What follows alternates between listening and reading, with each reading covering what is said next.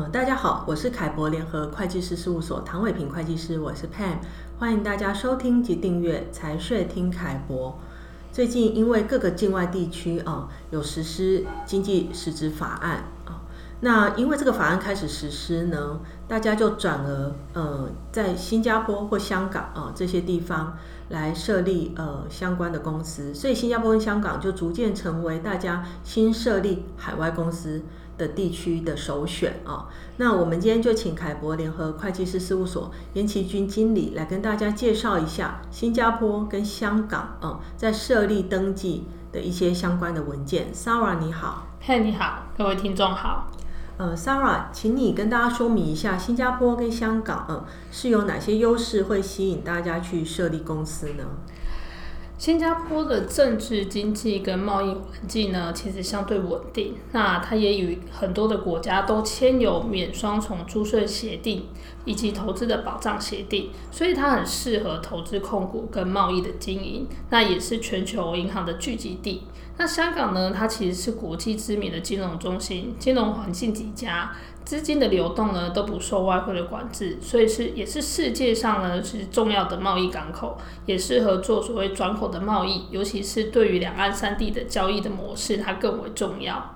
那在新加坡跟在香港哦，在公司设立上，呃，文件有没有哪些需要注意的事项，可以让听众来做个参考呢？好的，我们先讲一下新加坡公司的部分哈，它有几点必须要注意的，就是第一个就是说，它公司的名称只能用英文，而且公司名称必须要用 PTE 点 LTD 做结尾。那第二点呢，是它最少需要有一个董事是由新加坡居民来担任。第三个呢，注册资本额它最低是一元的新币起，它没有最高的限制，但必须要注意的就是说，它在转让的时候，买卖双方都需要各自负担千分之一的印花税。第四点呢，新加坡公司呢，它必须要在设立的时候就要写清楚它的经营项目，它有几，它有固定的选项要让你去选择它的经营项目是属于哪个范围。那第五个部分呢，就是最近呢，新加坡它会有一个重要控制人，必须要归档到注册局，所以你的公司直接或间接持有超过二十五趴以上的股东或是有控制权的人，他都必须要登记在这个控制人的名册上面，且要归档到注册局。那再讲到香港的部分呢，它有几点必须要在设立的时候要注意的。第一个就是说，香港的公司名它可以用中文或英文，但是它的结尾必须要用有限公司，就是 L I M I T E D 这个 limited 做结尾。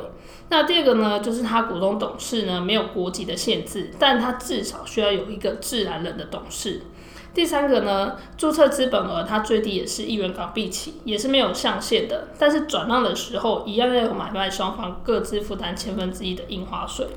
第四个呢，它的经营项目其实可以概括性的登记，比如说可能贸易控股，不用需要写到非常的详细，就是一个概括性的经营项目就可以。第五点呢，就是说它的直接跟间接持股超过二十五趴以上的股东或是有控制权的人，一样要登记在这个控制名册上面。那它这个控制的名册呢，它是归档到它一个指定代理人的地方。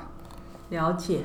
那我也想请你跟听众说明一下哦，新加坡跟香港公司在成立之后，应该会取得哪些文件哦？这样呃，听众在设立新加坡、香港公司的时候，就可以检查看看自己拿到的文件是不是完整。好，那新加坡的部分呢，它在公司设立完之后呢，我们会提供给客户，就是第一个公司章程。好，那章程里面其实就会明定说这个注册资本额的。部分跟如果有一些公司想要的限制，就会写在这章程里面。第二个就是第一次的董事会议记录来说明公司成立的基本状况。第三个呢，就是公司基本的资料档案，里面当然就包含了公司的注册地址、名称跟股东董事的资料，还有秘书的资料。第四个是公司成立的证书。第五个是第一任董事的任职书。再就是每个股东的股票。最后就是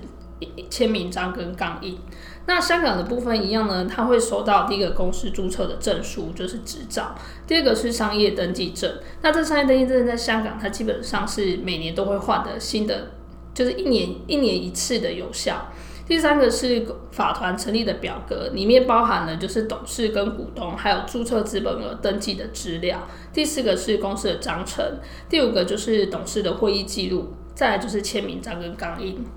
了解。那关于香港跟新加坡公司的设立啊，在凯博联合会计师事务所网站上面的凯博观点，呃，有更详细的说明。那大家如果有任何问题，也欢迎直接洽询凯博联合会计师事务所。谢谢大家今天的。